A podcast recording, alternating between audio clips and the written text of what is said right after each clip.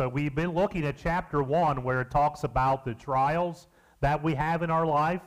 It also talks about the sin and how sin can fester if we allow it to do so. And then chapter 2 talks about faith and how our faith must be an active faith. We can say, I'm a Christian, and we can say, I believe in God, and we can say all those types of things, but we have to put that into action. We must be willing to show that to the lost and dying world. And so uh, James even gives us a couple examples there in chapter 2 of Abraham and also of Rahab and the faith that they had uh, in God, even though they were in the Old Testament. And so chapter 3, believe it or not, deals with something that we all have. We all have this problem, and that is our tongue. We oftentimes get in trouble with our mouth, don't we? I told you this several weeks ago, but I like to say, I don't like it. I say dumb things sometimes. And more likely you do too, if you want to be honest. But I had to look up some information about the tongue. The typical tongue is only about three inches long. It has eight different muscles that is in the tongue. And yes, you can talk if you did not have a tongue. There's a couple examples on the internet, so it's got to be true, of people that were born without a tongue and they were still able to somehow come up with a way to speak. There's all kinds of taste buds on our tongue, of course, and our tongue is kind of like our fingerprints. It has a unique print on our tongue that is only identified to us. And so our tongue is a pretty important uh, piece of our body, even though it's only like three inches. Every year we buy a, um, a half of a beef and we split it with my mom. And so Douglas, believe it or not, likes to eat, here we go, beef tongue. And so we get the tongue, and that sucker's long. Do you ever see a beef tongue in a package? I mean, that thing is like that long, and it's about that wide. But he says that's the best tacos you'll ever have, is beef tongue tacos. I'll take his word for it. But our tongue is pretty small. It's only about three inches long, maybe a couple of inches wide. But man, that thing sure can get us in some trouble, can't it? And it does. And so we're going to talk about our tongue today and how we need to be careful what we say. Uh, we even try to teach our kids that in public school. Think before you speak. and again, they got four questions plastered all over the walls. Is it going to be hurtful? Is it going to benefit somebody? And there are other questions that they can ask that determines whether or not I should say what I'm about to say. And so James chapter 3, can I turn the air down a little bit? I see a lot of this going on about there. And I've been wanting to do that for a long time, but I'm going to turn down one notch. I got in trouble last week. It was too cold. So I had it up a little bit. So, chapter 3 talks about our tongue. And so let's look at verse number 1 because James says this. He says, My brethren, let not many of you become teachers, knowing that we shall receive a stricter judgment. For we all stumble in many ways. If anyone does not stumble in word, he is a perfect man, able also to bridle the whole body. but James tells us here in, in chapter 3 and verse 1 that not all of us has the ability or should be teachers. Now, I think that we all are teachers in one way or another. We teach our kids by the way that we act, by the way that we talk towards each other. And so we all are teachers in some degree, but I think James is talking specifically here about being a public teacher in the body of Christ. And there's a couple places in Scripture I would like to turn to that shows you that teaching is actually a talent that has been given to you by God. Some people are natural talent teachers, and some people have to work really hard at teaching. But in 1 Corinthians chapter 12, turn there with me. You can keep a bookmark or stick a finger there in James chapter 3. We'll be going back to it. But 1 Corinthians chapter 12, in verse number 29, 1 Corinthians 12 tells us that the church is a body, but it has several members, just like our physical body. This is one, but it has all kinds of different members. And so chapter 12 is really addressing that, and it is showing to us that every member is equally important. The big toe is just as important as your heart. Your, your, your little pinky finger is just as important as, as an ear or an eye. And so Paul goes all through that in chapter 12, but then he drops down to verse number, um, I would like to start in verse 26. If one member suffers, all the members suffer with it. Or if one member is honored, all the members rejoice with it. Now you are the body of Christ and members individually. And God has appointed these in the church. Here it is. First apostles, second prophets, third teachers, after that miracles, and then gifts of healing, helps and administrations, and varieties of tongues. Are all apostles, are all prophets, are all teachers, are all workers of miracles? And so this is really a leadership position is that of a teacher. We don't oftentimes think about that, do we? But when you're teaching little Johnny down there, who's only two years old, and you got to wipe his nose constantly, and you got to feed him a cookie and give him some milk just to keep him halfway interested in it, just remember that one day Johnny may be up here taking my place. And so it's important that you teach him and that you make sure that you are teaching him correctly because they are going to raise up and hopefully one day be leaders in the church. Same way with teaching teenagers. What a great responsibility that we have to be able to teach the teenage kids. And so these are all very, very important. And so James says in chapter 3 and verse number 1 let not many of you become teachers, because you may receive a stricter judgment. But the church is a living, breathing organism, and it takes teachers to make this work.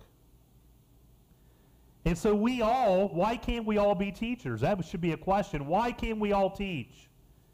Well, I think again that we all are to a certain degree, but I believe that James is talking specifically here about the body of Christ. And it is so important that as teachers that we study and, and make sure that we know that we're talking about because we can lead people to the truth or we can just as easily lead people astray by our teaching. And so it's extremely important that we know what we're talking about. But I thought this up, and I thought this was really good, so I wrote it down. And here it is about teachers. You ready? We should not use this verse as an excuse not to teach, but as an admonition to make sure that we are teaching correctly. Did you get that? We should not use this verse as an excuse to say, okay, I'm not going to teach. I'm not very good at it anyway. We should use this verse as an admonition to make sure that we are teaching correctly. Because again, we have a lot of people that are listening to us, and if we are teaching them something that's not right, we are going to be held accountable for that, aren't we? Can you think of all the the big TV preachers, for example, that have thousands and thousands of thousands of people in their audience every Sunday, and that preacher is babbling something that is not biblically correct, and thousands and thousands of thousands of people think that that's Scripture, and now all of a sudden, they're in a pickle, aren't they? And so we have to make sure that we as teachers and preachers and, and people in, in leadership authority, that we make sure that we are teaching correctly. James goes on in verse number 2, he says, For we all stumble in many ways. And we do, don't we? We all have our own faults. We all sometime really goof up and say something stupid. And it's usually our tongue that is the source of those stumblings, aren't isn't it? I mean, a lot of times we say things that we should, we instantly regret. Oh, I wish I could take that back. Man, I wish I would have never said that. We can't do those things, can we? Once those words escape our mouth, we cannot take them back. And so James says a person that speaks perfectly every time and does not ever say anything wrong or incorrectly, he is a perfect man or spiritually mature. And so hopefully that's true in our case. As we become a Christian longer and longer and longer, hopefully we do not say dumb things, but that we are saying things that we know is accurate according to the Word of God. Because we've been a Christian for a longer time. I told you this before. I was baptized May 24th, 1988. So, some real quick math. How many years is that? 30 some years I've been a Christian. And so, Lord willing, if He gives me another 20 or 30 or 40 years to live, I could be a Christian for several years, decades. And so, hopefully, the man that I am going to be is different than the man that I was as a young Christian. And so, James tells us that a man that does not stumble in word is a perfect, he is spiritually mature. But as we can see, starting in verse number 3, James refers to our tongue as untamable. In verse number 3, he says, Indeed, we put bits in the horse's mouth that they may obey us, and we turn their whole body. Look also at ships. although they are so large and driven by fierce winds, they are turned by a very small rudder whenever the pilot desires. So James gives us two illustrations of something that's very small, but yet it has a very big impact on its surroundings. And the first one is a bit. Now, Lily back there, she has a couple horses that she's been playing with back there.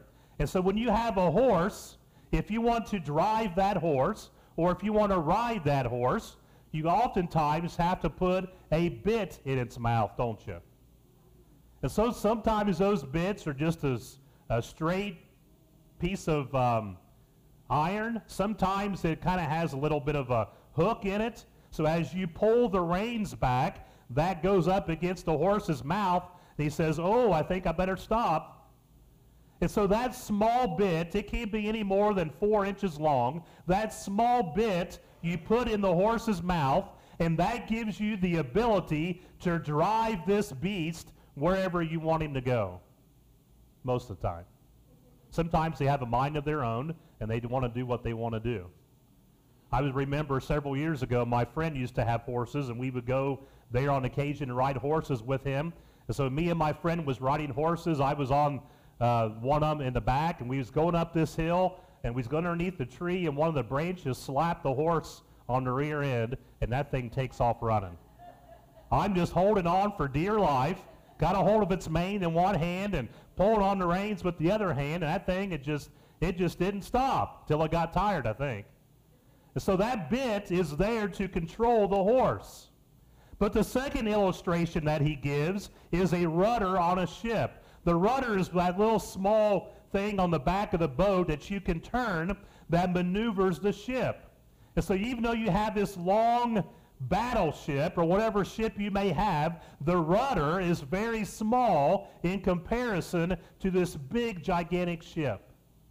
And so James is using those two illustrations to show how important the tongue is. And so that next verse, in verse number 5, he says this Even so, the tongue is a little member, and it boasts of great things. How great a fire, or how great a forest a little fire can kindle. And so I think James is kind of going back to what he said in verse 1. How important it is for us to be a teacher of God's Word and to teach properly and to teach accurately because we can change people by what we say. The tongue is a powerful part of our body. In verse number 6, he also gives us another illustration as we continue on here. He says, The tongue is a fire a world of iniquity. The tongue is so set among our members that it defiles the whole body and sets on fire the course of nature, and it is set on by uh, fire by hell. So here this time, James refers to the tongue as being a fire. He says, Oh man, how small can a fire be and all of a sudden it just blows up? Every year we have wildfires out west, don't we? And sometimes you hear it may be a lightning strike that maybe strikes a tree and that will cause a spark and that will cause a wildfire just because of that lightning strike. I can remember several years ago, I think there was a train going through out there somewhere, and there was a chain that was kind of hanging down and it was hitting the rail and it was sparking the rail and that caused a gigantic forest fire just from this chain making a spark off of the rail. And so James is comparing our tongue to what this fire is. So we have to be careful what we say, don't we? Again, once those words escape our lips, we can never take them back. And so James compares it to a, a bit, he compares it to a rudder, and then he compares it to a fire. And so our tongue is just like that. Our tongue can quickly tarnish our reputation. It may be worse, our tongue can quickly tarnish the church's reputation. Oh, did you ever hear about that church down there at North Broadway? Man, they are a fighting bunch. That wouldn't be something good, would it? If you want to get some, get some good action, go there on a Sunday morning. I mean, they are just at it tooth and nail. The left side's fighting against the right side. They got blue carpet. They got green carpet because they couldn't def- figure out which was which. And so they just split it right down the middle and put green on one and blue on the other. Man, they are a fighting bunch of people down there. I don't think we want that, do you? But that could be turned around the opposite way too, can't it? Man, did you ever hear about the Church of Christ over on Broadway? If you want a good biblical teaching and preaching, you need to go there. You need to go there. You need to go, if you really want to know what the Bible says about a certain subject, you need to go there on Sunday morning. That's the place to be. They're going to preach it. They're going to teach it. They're going to be so welcoming to you. Everybody's going to shake your hand and say, hey, we're so glad to see you here today. So our tongue can work in good ways as well as bad ways, can it? And so James is just really trying to show to us how important our tongue and our words are. But there in verse 6, he, he describes the tongue in several different ways. He refers to it as a fire, as a world of iniquity. Iniquity is just another word for sin. It's a world of sin. It can defile the whole body, and it sets on fire the course of nature, and it is set on by the fire of hell itself. Well, that's some pretty strong language, isn't it? But James is trying to impress upon us that we need to be careful what we are saying. Especially as Christians, we need to be extremely careful because we are ambassadors, if you will. We are representatives of our Lord and Savior, Jesus Christ. We are followers of Jesus. Oftentimes, people may judge the church and judge Jesus on our character. It's not right, but they could do that from time to time. And so James continues on there in verse number 7 to describe to us the difficulty that there is in taming the tongue. In verse 7, For every kind of beast and bird, of reptile and creature of the sea is tamed and has been tamed by mankind. That's true, isn't it? If you ever watch National Geographic or any kind of those animal shows, they have all kinds of animals. Somebody put on Facebook uh, this past week there was a dog and a duck or something that was just like best buds. I mean, the dog got on top of the duck's back, and then the duck would walk around. That typically doesn't happen. So we have animals that we can tame. We can, we can take the biggest of creature. Did you ever go to the, um, the circus as a kid? We used to take our kids to the circus when they had it. They've since basically outlawed it. But uh, Barnum and Bailey Circus, and they can make those animals do anything. The guy would stick his head inside of the lion's mouth and the lion would jump through hoops of fire and just all kinds of weird, goofy things that they make, they can make these animals do. We can train animals to do anything, these wild animals. But in verse number 8, he says this No man can tame the tongue. It is a ruly evil full of deadly poison. Man, we have to change that, don't we? If that describes my tongue, if that describes your tongue, we got some work to do. Because we can't live a Christian life and talk and speak like that. We need God's help in that matter, don't we? I mean, there's hardly nothing that we can do on our own account, on our own accord. We need God's help. In Psalm chapter 141, let me go back there and read that for you, back in the Old Testament. This is I believe David speaking here. Psalm chapter 141 in verse number 3, David says this. He says, Set a guard, O Lord, over my mouth. Keep watch over the doors of my lips.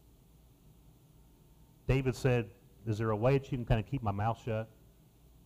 Maybe that's what we need, some kind of a contraption that kind of goes around our head that keeps our mouth shut so we can't talk. That might be good for some of us, wouldn't it? And so David understood that. He said, God, God help me. Set a watch over my mouth. Help me to improve uh, what I do and what I say. And so we need to control our tongue. Look what James says in verse 9 and verse 10. And, and this is terrible, but we've all done it, I'm sure. Look what he says in verse 9. Uh, talking about our tongue, he says, With it we bless our God and Father, and with it we curse men who have been made in the similitude of God. Out of the same mouth proceeds blessings and cursings. My brethren, these things ought not to be so. James says, man, on Sunday morning and Sunday night, we're praising God, woohoo. And then Monday, we're talking about the preacher. We're talking about Bernice that wore that same dress for three consecutive weeks. We're talking about the kid that screams out all the time. We're talking about you just on and on and on it goes. And then Wednesday we put on our Christian hat again and we're praising Jesus. We can't do that, can we? The Christian life is a 24 hour a day, 7 day a week, 365 days until either we die or until Jesus returns. That's what the Christian life is. And so we can use our mouth to curse man at one time and then to praise Jesus with another time. He gives us two more illustrations as we start to close this morning. He says in verse 11, Does a spring send forth fresh water and bitter from the same opening? Can a fig tree, my brethren, bear olives, or a grapevine bear figs? Thus, no spring yields salt water and fresh. The answer to both of those is no, isn't it? I remember several years ago, Shirley's dad had a farm down in Kentucky, and it had a natural spring that just came out of the, out of out of the ground. And he would hang a cup in a tree over there by that. And if he got too hot working out there, he would just go to the spring and get that cup out of the tree and just fill that cup full of water and drink it. It was so cold and refreshing. On the other hand, I can remember my grandma Wright. She had a, uh, I lost it, artesian well. That's what it was. An artesian well that smelled like rotten eggs. You could not drink it. You could, it's all you could to flush the toilet and run before you got the sniff of the rotten eggs that came through there. And so the, that spring cannot produce both good water and nasty water. It is one or the other. Same way with the fig tree. A fig tree cannot produce olives or vice versa. It is one or the other. And that's the way we need to be with our Christian life, our Christian walk. It's got to be all in for Jesus or nothing. Man, we're just wasting our time if we just come here Sunday and Wednesday and live like the world the rest of the week. You are wasting your time and maybe mine. But I tell you what, friend, if you want to be all in for Jesus, be all in for Jesus. Seven days a week, 365 days a year, until you either kick the bucket or Jesus comes back and gets his bride. And I tell you, like I told you before, it's all going to be worth it. Every single life moment that you have, it will be worth it when you see the sky split open and you hear that trumpet blowing and you see Jesus coming down with his angels, man, it will be worth it at that second. Every single problem that you ever had in this world, when you see your Lord and Savior coming back, as Jason read this morning, it will be worth it. And so I encourage you this morning to get right with God. If you're here today and you're not a Christian, you're not even playing the game yet. You're not even on deck. You're just kind of in the dugout, kind of watching. If you're not a Christian, the first thing you need to do is surrender your life to Jesus. Become a Christian the Bible way. Just like Peter told them to do on the day of Pentecost, to repent of your sins and to be baptized so that you can have those sins washed away and you can receive the gift of the Holy Spirit. Oh, preacher, I'm not quite ready for that yet. I got some work to do in my life before I can become a Christian. Really? How's that going to work out for you? Not very well. You need the Holy Spirit in your life to help you with those difficulties. If you are a Christian this morning, I encourage you to remain faithful. I encourage you to watch your tongue. I encourage you to make sure that you are teaching uh, the correct things to those, to, to, to those people that you are teaching and working with. I mean, It is so important that we are doing the right thing.